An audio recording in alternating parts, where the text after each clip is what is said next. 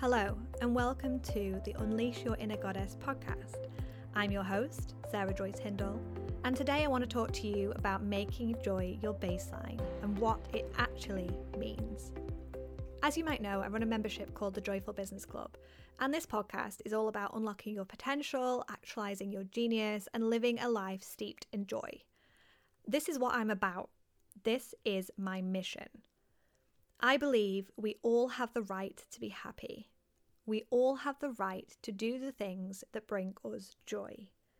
And we all have the right to say no to things that don't make us feel good. Our life here on earth is fleeting. When we consider how long the earth has been around and has been habitable, our 80 years or so really is just a speck of dust on the lens of life existing here. So, why people spend most, if not all, of their life doing things they don't actually enjoy. Living in a constant state of stress, anxiety, or in a permanent state of despair is baffling to me. I know that some people are unaware that they actually have the control to change their life. And I know that some people don't want to try, despite knowing things could be different. Others might be faced with an insurmountable hardship that makes it a hundred times harder to find joy. But it doesn't mean that their everyday their existence will be continually joyless. I fear a lot of folks get stuck. They get stuck in a loop. You know, they start thinking bad things or focusing on the negative, and then this creates feelings of anxiety, fear, worry, and stress. And then they act accordingly to their emotional state. This act fuels more negative thinking, and the pattern just repeats itself. Lucky for you, I'm here to tell you the opposite is also true. If you think more positively, even if you don't believe it, then you will feel more positive and will likely take more positive action. And that's also a loop. And here's the best bit our brains believe what we tell them. They don't know if what we're telling them is truth or fact or just lies and our opinion. If we consciously fill our brains with gratitudes, positives, and kind words, Eventually, our brains will believe this to be our reality. It's cool, huh? So, when I talk about making joy your baseline, I'm not talking about walking around every day in a constant state of joyful mania. We all know that's not sustainable.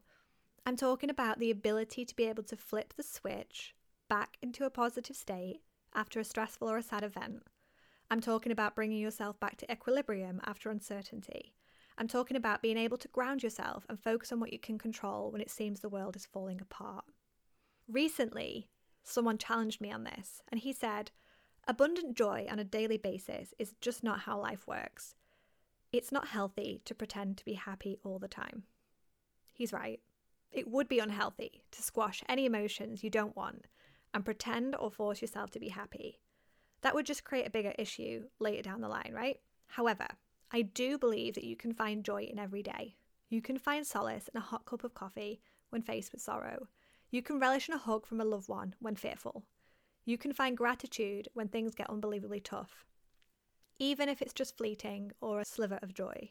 Working with entrepreneurs, often service based businesses and creatives, the topic of joy comes up a lot. And the theme is often a resounding feeling of overwhelm, being busy all the time, unable to switch off, and feeling guilty. They have guilt from working when they feel like they should be spending quality time with their family, and guilt for spending time with their family or chilling out when, you know, when they think they have work to be getting on with. They don't feel joyful. They don't feel calm or balanced, and often they're lacking focus too, because all this stuff is swirling around their head, making them second guess if they were actually cut out to run a business, making them worry that entrepreneurship isn't all it's cracked up to be, or simply that they aren't good enough. This is why I created my membership, the Joyful Business Club.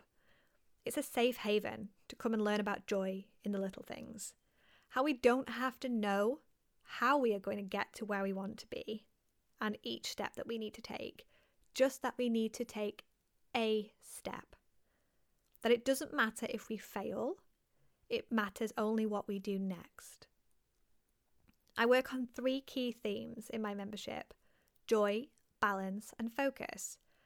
And I use those three things to bring my clients into a more positive mindset, laying the foundations for their future and giving them the tools to be able to set boundaries, show up fully focused when they need to, and to switch off when they close their laptop at the end of the day. In the Joyful Business Club, you get accountability, you get the support, and you get monthly training and meditations to help you thrive. We even have live social calls so you can build your tribe. It's way much more than just a Facebook group. And you get all of our back catalogues of trainings, meditations, visualizations, schedules, printables. They're all available on the members portal too. We'd love for you to come and join us and make joy your baseline. The link will be in the show notes. See you there.